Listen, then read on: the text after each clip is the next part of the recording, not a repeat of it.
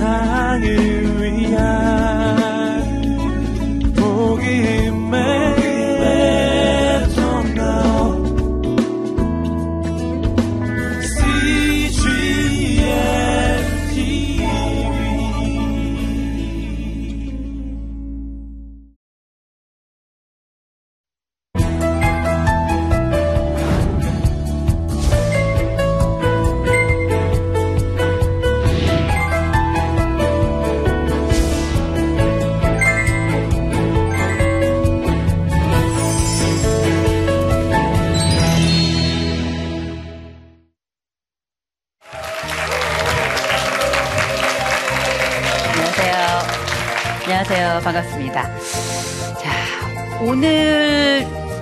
제가 이 자리에 섰는데 아, 이렇게 서다 보면 어떤 생각이 드냐면 딱 강의를 시작하잖아요. 그럼 바로 전 이런 생각을 합니다.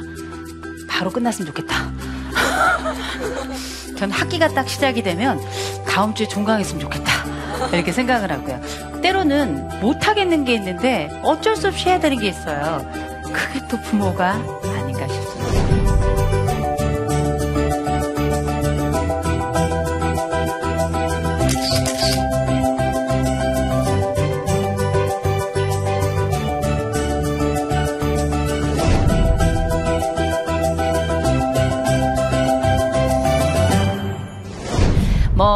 여러분 아시겠지만 아 저는 여자입니다. 제가 생긴 건 이런데 여자예요. 여자인데 저는 여자라서 아버지 역할을 해본 적이 없어요. 그렇죠? 여성분들은 대부분 아버지 역할 하기가 아마 어려울걸요? 어, 남성분들 중에서는 대부분 아버지 역할을 하시지만 또 결혼을 안 하시는 경우에는 아버지 역할을 할 기회가 별로 없습니다. 그래서 우리는 아버지가 아닌 사람들은 아버지에 관심이 없어요. 단, 아버지에게 상처를 받았거나 내가 원하는 아버지 상이 있을 땐 아버지에 대한 관심이 생겨납니다. 그런데 이제 문제가 있어요. 아버지의 상이라는 게 어떻게 만들어지냔 말이에요. 뭔가 우리는 창조적으로 새로운 아버지 상을 만들긴 어려워요. 뭔가를 보고 그 본걸 통해서 정보를 수집해서 그 상, 그 이미지를 만들어냅니다. 그 좋은 아버지를 본 적이 있는가? 우리가 알고 있는 시대의 아버지 누군가? 최불암 선생님이에요. 이거. 그죠? 그리고 나서 꼭 전원일기에서 보면 꼭 집안에서 담배를 태시는 저희 아버지도 지금은, 어, 거듭나서, 어, 장로님이 되셨지만 옛날에는 또 집사님 시절 때도 조금 사실은 담배를 조금 하셨어요. 사실은 많이 하셨어요. 그러면 어머니가 방에서 꼭 이렇게 재떨이 가져와라. 그럼 재떨이 또 갖다 드리잖아요. 그러면 이제 갖다 드리면 앉아가지고 전원일기 보시면서 최불안 선생님이 퍽! 저희 아버지도 이렇게 이렇게 하셨어요. 늘 그렇게 하셨어요. 그래서 저희 아버지 딱 떠올리면 최불암 선생님 생각이 많이 나요. 그런데 집안에서 담배를 피는 아버지는 모범적인 아버지는 아니었던 것 같아요. 최불암 선생님이 대단히 인자한 아버지 상이긴 했지만 그렇다고 대단히 또 인자한 분은 아니었던 것 같아요. 더 중요한 건 최불암 선생님이 아니라 내 아버지는 그렇게 인자하지만은 않은 아버지셨던 것 같기도 해요. 저희 집은 어렸을 때 토요일이면 항상 의식을 치러요. 그 의식이 뭐냐? 토요일 저녁에 아버지가 또 한 잔을 탁 하세요. 그러면 사남매를 다 나와 나오라 그래. 그러면 순서대로 다 언니, 오빠, 오빠 저 이렇게 앉아요. 그러면 뭐라는가? 일주일 동안 잘못했던 걸 다 불어야 돼. 그럼 이제 잘못한 걸 딱 얘기하고 나면 아버지가 그래요. 그래서 너는 어떻게 처벌을 받을래? 자아 비판이지. 처벌도 결정해서 뭐 세 대를 받겠습니다. 뭐 네 대를 받겠습니다. 뭐 손바닥을 받겠습니다. 종아리를 받겠습니다. 본인이 또 처벌을 선택해요. 나 같으면 안 맞는다 그러겠구만. 어. 그럼 또 언니는 세 대를 받겠습니다. 그럼 또 종아리를 착착착 맞아요. 뭐 그다음에 오라버 그 저희 큰 오빠가 뭐뭐 뭐 손바닥을 두 대 맞겠습니다. 그럼 착착 맞아요. 그럼 또 저희 작은 오빠가 저는 뭐 한 대를 맞겠습니다. 내려오면서 꾀가 생기잖아요. 전 단 한 대도 안 맞았습니다. 왜? 작은 오빠 순서가 오기 전에 저는 이미 기절이에요. 어, 일단 울고 널브러지면 돼요. 방법은 다 있더라고요. 어. 여러분 아시죠? 이 세상에는 네 종류의 자식이 있습니다. 음, 최고의 자식, 공부까지 잘하는 자식. 이야, 엄친아, 엄마 친구 아들, 우리 집엔 없어. 어, 그죠? 근데 저희 집에 엄친아가 한 명 있어요. 엄마 친아들이라고. 핏줄로만 승부하는 아들이 하나 있어요. 어. 자, 두 번째 자식이 있습니다.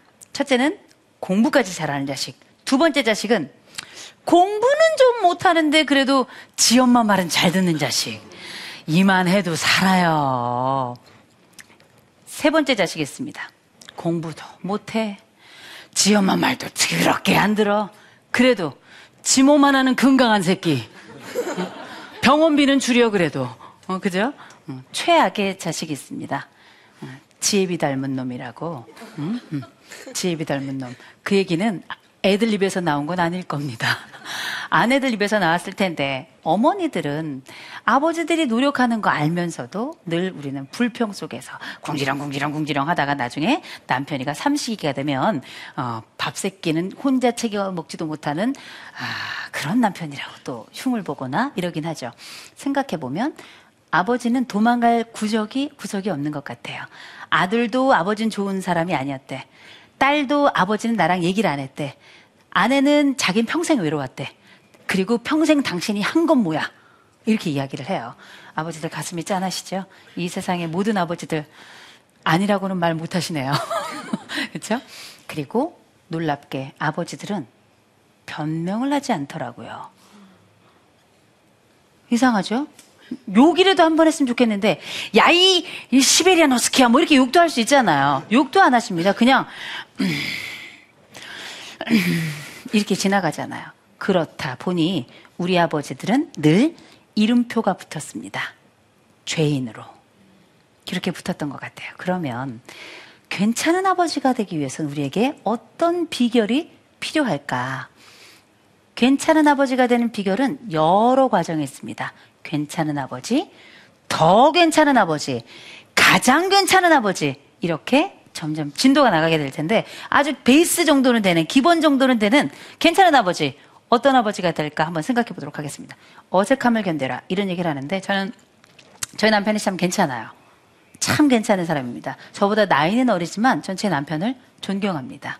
근데 저는 그 사람이 이게 사람이라는 게 나이의 문제가 아니라 인품이 참 아름답고 인품에서 향기가 나는 사람이에요. 그런 사람인데 한 번은 저희 남편이 저희 아들, 저희 딸 딱 앉혀놓고 얘기하더라고요. 저희 딸한테 아이나 너는 아버지보다 괜찮은 남자를 만나라. 본인이 자기가 어떤지 아는 거지. 음. 저희 아들을 탁 앉혀놓더니 자이나 너는 딱 엄마 같은 여자를 만나라. 저희 아들이 나이 많고 뚱뚱한 여자요. 이렇게 응? 얘기를 했단 말이에요. 그래서 저는 결심을 했죠. 이놈에겐 유산을 주지 말자. 30 넘어서 내 연금에 빨대만 꽂아봐라. 어, 이렇게 이제 다짐을 하게 되는데 놀랍게 그렇게 유머가 풍성한 저희 아들이 아주 유머러스하거든요. 저희 애 아빠도 굉장히 인품이 좋은 사람입니다. 그럼 둘이 딱 앉잖아요. 뭐 하냐? 싸워. 싸워요. 어떻게 싸우냐? 아버지, 이거 잘 안 되는데요? 좀 혼자 좀 잘해봐라. 아우, 좀 아버지라면 좀 도와줘야 되는 거 아닌가? 그럼 아버지가 그러죠. 아버지라고 도와줘야 되는 건 아니야. 이렇게 이야기를 해요. 그럼 어떻게? 뭐래? 이렇게 얘기해요. 그러면 그날은 난리가 나는 날이에요. 와봐라.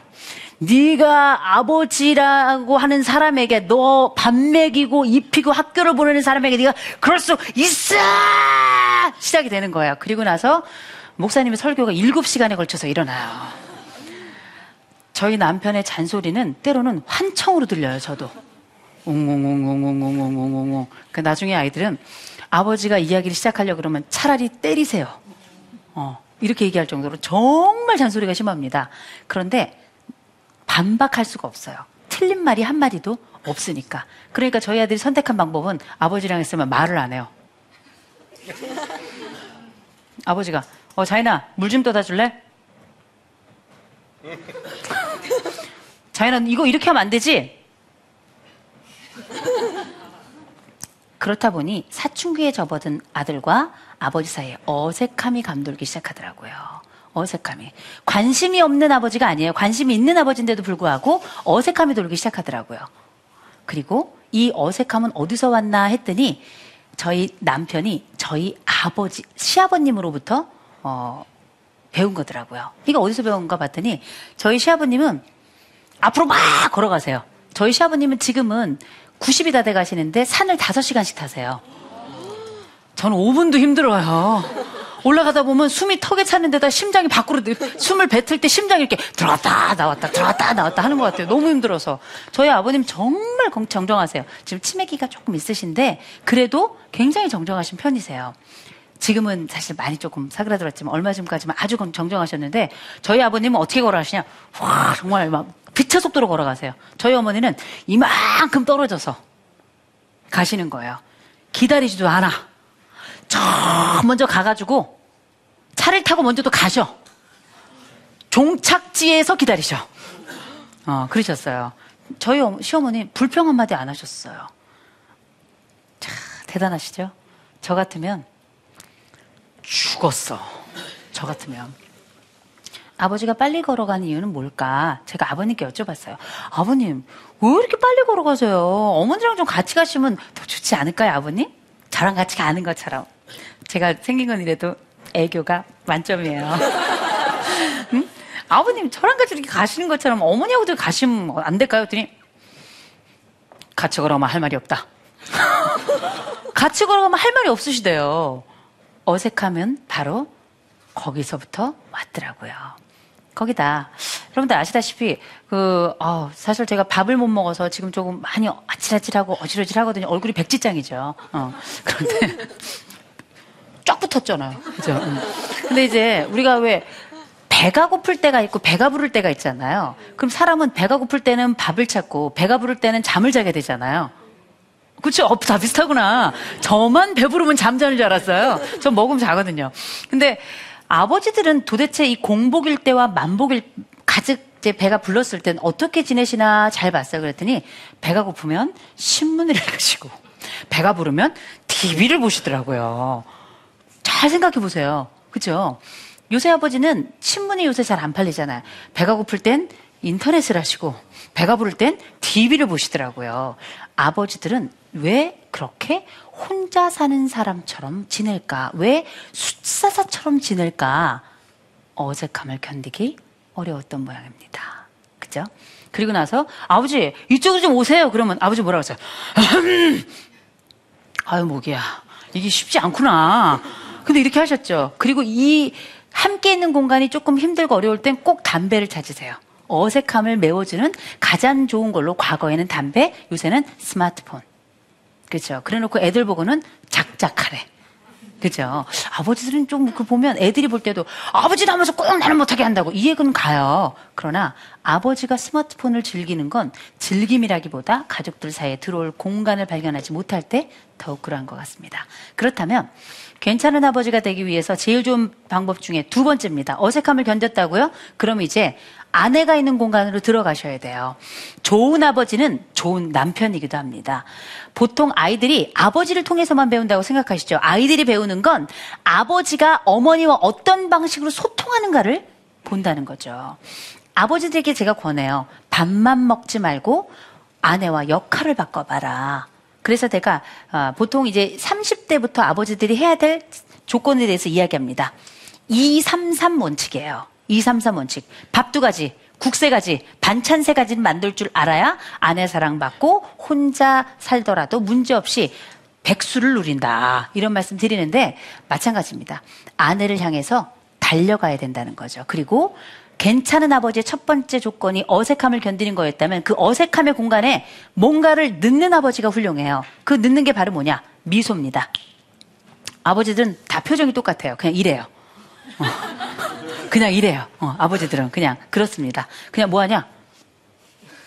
계속 이렇게 하고 계세요. 웃는 거. 어. 슬픈 거. 이 정도예요. 아버지들께 권합니다. 우리는 괜찮은 아버지가 되기 위해선 아이들의 얼굴에 미소가 피게 해야 되는데, 괜찮은 남편이 되기 위해선 아내 얼굴에 미소가 피게 해야 되는데, 우리는 웃기는 재주가 없어요. 웃기는 재주가 없잖아요. 그럼 어떻게 해야 되는가?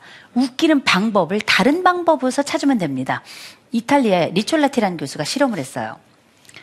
앞에 웃는 사진이 싹 지나가게 하죠. 그러면 나는 가만히 있지만 내 얼굴은 웃을 때 사용하는 근육이 움직입니다. 찡그리는 사진이 싹 지나가고 그걸 보게 되면 나는 가만히 있어도 찡그릴 때 사용하는 근육이 움직이게 돼요. 그럼 무슨 얘기냐?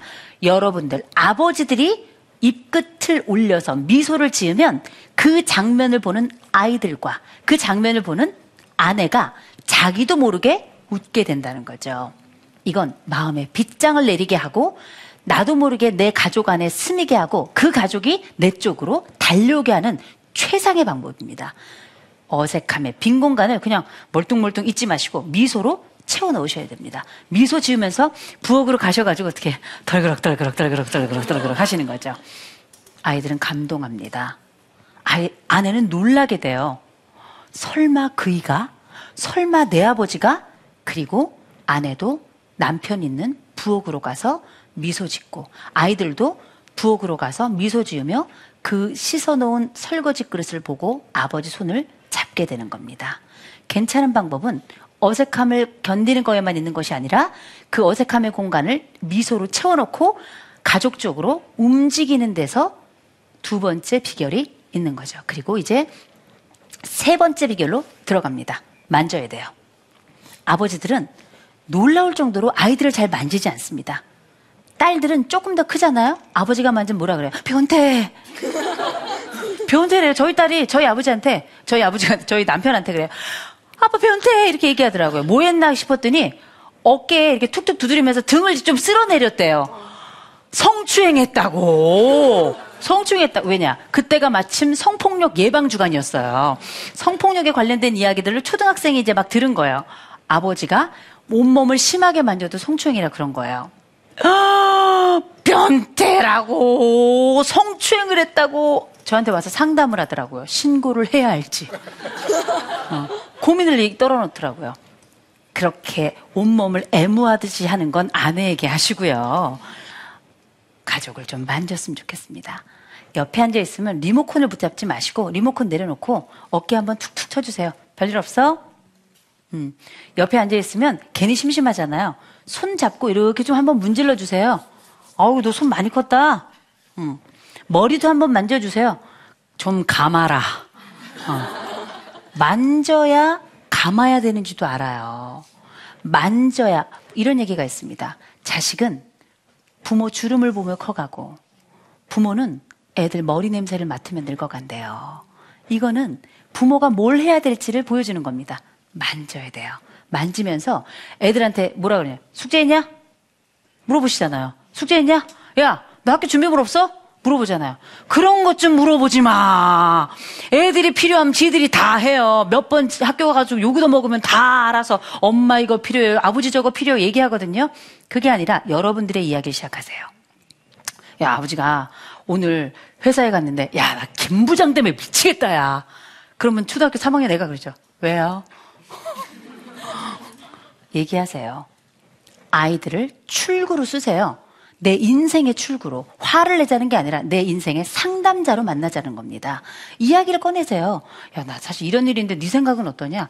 답은 뻔해. 몰라요.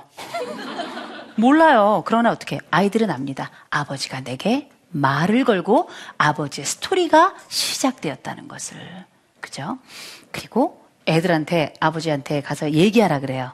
여보 가서 애하고 이런저런 얘기 좀 해. 그러면 어, 얘기를 시작해서 싸움으로 끝나고 나중에 문초를 해. 줄이를 틀어 아주 그냥. 응? 네가 이 아버지한테 할 짓이냐 이렇게 줄이를 틀어요. 왜 그러니 도대체 싸우려고 들어간 것 같아요. 아버지들 목적을 잊어버리면 안 돼요. 아이가 엇날 수도 있어요. 그러나 우리가 아이들하고 이야기할 땐 아이들을 훈계하는 게 아니라 listen 들으려고 가는 거거든요. and speak 말하려고 가는 거거든요. and talk. 이야기를 나누려고 하는 거거든요. 목적을 잊어버리시면 안 돼요. 가서 만지면서 아빠 오늘 아빠가 말이야 이랬는데 넌 어떻게 생각하니? 몰라요. 모르는구나. 다음에 내가 아는 질문 좀 할게. 한번 생각해 봐줘. 나도 해법을 모르겠거든. 물어보셨으면 좋겠습니다. 특별히 아이들의 손, 아이들의 머리 잘 만지면서 하셨으면 좋겠어요. 그리고 머리 감아라, 때밀어라 이 얘기는 하지 마시고 본인 머리나 감아. 아버지들은 왜 집에 오면 발을 안 씻는 거야. 그죠? 그리고 여러분들의 어린 시절의 이야기를 시작해 주셨으면 좋겠습니다. 여러분들의 일상의 이야기를 털어놓으셨으면 좋겠습니다. 아이들은 여러분들의 어린 시절을 통해서 아버지를 상상하고 받아들이고 아버지의 일상을 통해서 아버들의 고통도 함께 만나요. 기쁨과 추억과 고통이 함께 있는 그 공간, 그게 가족 아닌가요? 그죠? 그리고 드디어 최고의 방법이 되는 비결입니다. 요거는 당구장 표시 땡땡땡. 먼저 아버지 고백하셔야 됩니다. 안아달라고. 여러분이 팔을 벌리셔야 됩니다. 아버지들이 아버지 좀 안아주라. 아버지 좀 힘들진 힘든데 아버지 좀 만져줘. 아버지 좀 안아줘. 이렇게 이야기를 하셔야 아이들이 여러분들의 삶 속으로 들어오고 아이들이 여러분들의 얼굴만 보는 게 아니라 그늘까지 볼 수 있는 친구가 될 겁니다. 두 번째, 애들 앞에서 아버지들 제발 좀 우세요. 사나이 대장부 컴플렉스, 강한 아버지, 강한 남자 컴플렉스 다 버리셨으면 좋겠습니다. 아버지가 내가 인간이라는 걸 보여주셔야 돼요. 아버지들 보고 울으라 그러면 어떻게 울어요? 코를 푸는 거야. 우는 거야. 알 수가 없어요. 눈물 흘리셔도 됩니다. 내 아버지가 나에겐 보이지 않았던 그 눈물, 내가 아이들에게 보여줘야 아이들이 여러분을 사람으로 만나요. 내 아버지도 우는구나. 내 아버지도 기댈 곳이 필요하구나. 내 아버지도 사람이구나. 돌봄이 필요하구나. 여러분들이 약한 걸 보여야 아이들이 여러분들의 삶 속으로 들어오고 여러분들도 여러분들의 삶을 아이들에게 내어줄 수 있어요. 강한 아버지는 강하기만 할 뿐이지 아이들의 삶 속으로 침투하지 못합니다. 그리고 이렇게 말씀해 주세요. I'm with you. 내가 너와 함께 하겠다. 이게 우리가 이제 임마누엘이다 이렇게 생각하시면 좋을 것 같은데 제가 장례식을 갔어요. 외국인 장례식이야. 외국인이 사망을 했어. 하객이 다 외국인이야. 저도 이제 뭐 영어 강의도 하고 그러니까 영어를 하는 건 문제가 없는데 한 번도 장례식장에서 얼마나 슬프십니까? 얼마나 힘드십니까? 이 말을 어떻게 해야 될 줄 영어로 배운 적이 없어요. 그래가지고 이렇게 쭈뼛쭈뼛 하고 있는데 한 권사님이 저한테 오시더니 말씀해 주시더라고요. 내가 하는 거 잘 봐요. 그랬더니 오시더니 그 상주를 이렇게 끌어안고 이렇게 하더라고요. I'm with you. 내가 당신과 함께 있겠습니다. 이 어려움의 순간에 이 아픔의 자리에 내가 당신과 함께 있겠습니다. 이 의미로 I'm with you 하더라고요. 이제 여러분 차례입니다. 여러분 아이들에게 다가가셔서 아버지를 존경하라고 말하지 마세요. 여러분 아이들에게 다가가셔서 니네 아버지 이렇게 잘났다. 이렇게 말씀하지 마세요. 니네 내 덕에 크고 있다. 이렇게 말씀하지 마세요. 오히려 자이나 어려운 순간에 꼭 아버지한테 이야기해. 난 항상 너하고 같이 있을 거야. 하나님이 너와 함께 하듯이 나도 그렇게 눈에 보이는 하나님으로 너와 함께 할 거야. 이렇게 이야기해 주셨으면 좋겠습니다. 그리고 아이들의 반응을 보세요. 아이들은 가슴이 터집니다. 아이들은 가슴이 저린 게 뭔지를 알게 돼요. 그 감동은 어머니가 안을 때보다 더 강력한 쓰나미가 되어 아이들 평생에 잊지 못할 든든한 막으로, 든든한 사랑의 빛깔로, 그리고 더 뜨거운 사랑의 온도로 기억이 될 겁니다. 강의 여기까지 하겠습니다.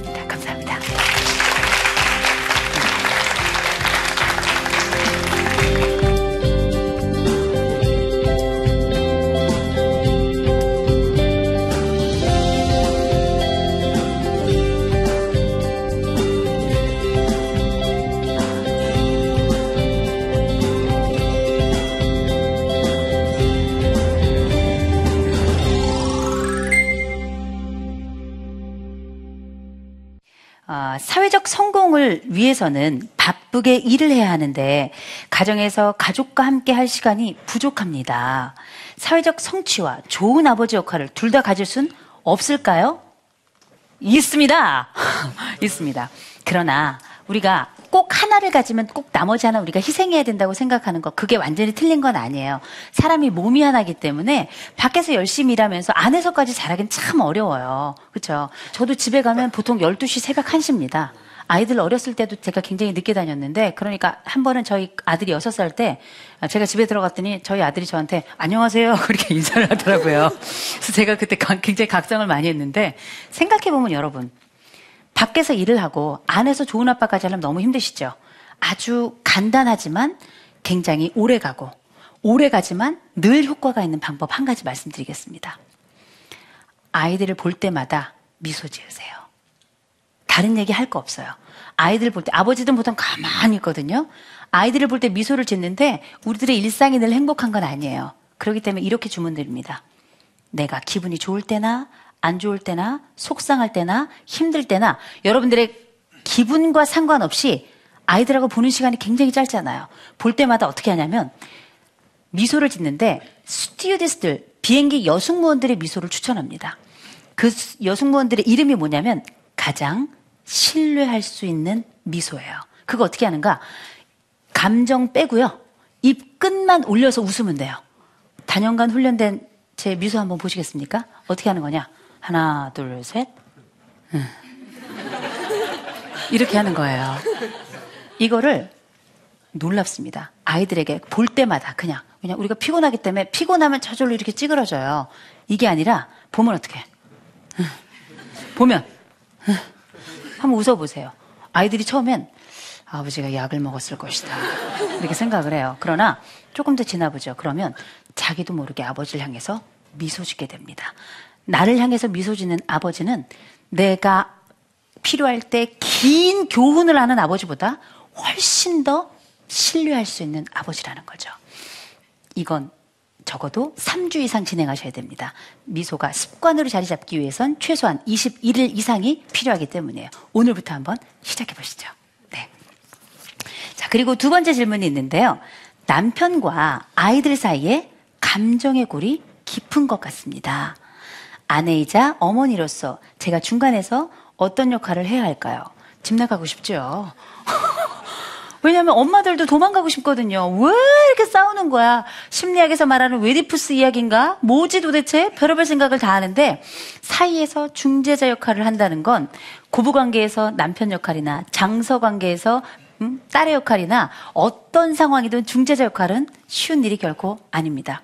그러나 제가 한 가지는 말씀드릴 수 있을 것 같아요. 어머니들.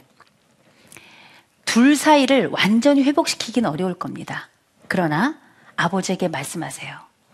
이 아이가 얼마나 잘하고 있고 아버지를 믿고 있는지. 그리고 아들에게 말씀해 주십시오. 아버지가 너에게 하는 말, 때로는 네 마음에 거슬리겠지만 난 맞다고 생각한다. 난 아버지 말에 토달고 싶지 않다. 단 아버지의 전달 방식은 문제가 있을 수 있다. 아버지는 너에겐 때로 불편한 사람이지만 생각해봐라. 최악의 순간에도 함께할 바로 그 사람 아버지다. 이 얘기를 빠짐없이 하셔야 돼요. 아버지가 너를 사랑하고 있다는 거. 아버지의 표현이 미숙할지라도 바로 어려움과 난관의 웅덩이 속에는 반드시 그 다리가 되어줄 유일한 사람이 아버지라는 것. 그리고 네가 그 지켜주는 아버지의 아들이라는 것. 이거를 어머니가 양쪽에서 야 이거는 아니다 저건 아니다 판단자가 되어서는 어려울 거예요.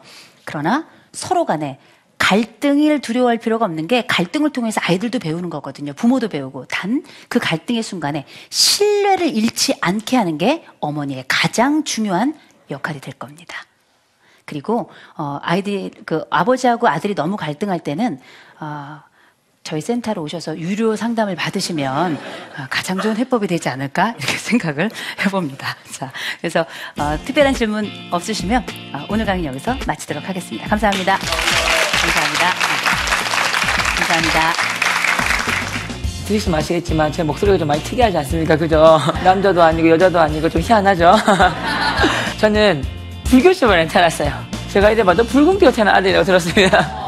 불교 학생이 하는 역할이 뭐냐면 목 다치는 거예요. 음, 이렇게. 애들이 어떻게 했겠어요? 우와, 막 이러는 거예요. 나는 어깨 막 으쓱하고 그 말씀을 듣는 순간에 벌벌 떨면서 문 열고 전도사님 살려주세요. 그랬어요. 그래서 네 전도사님 제가 베드로 누군지 모르겠지만 베드로 좀 살겠습니다. 하나님 안에서 어린아이처럼 행복하게 삽니다.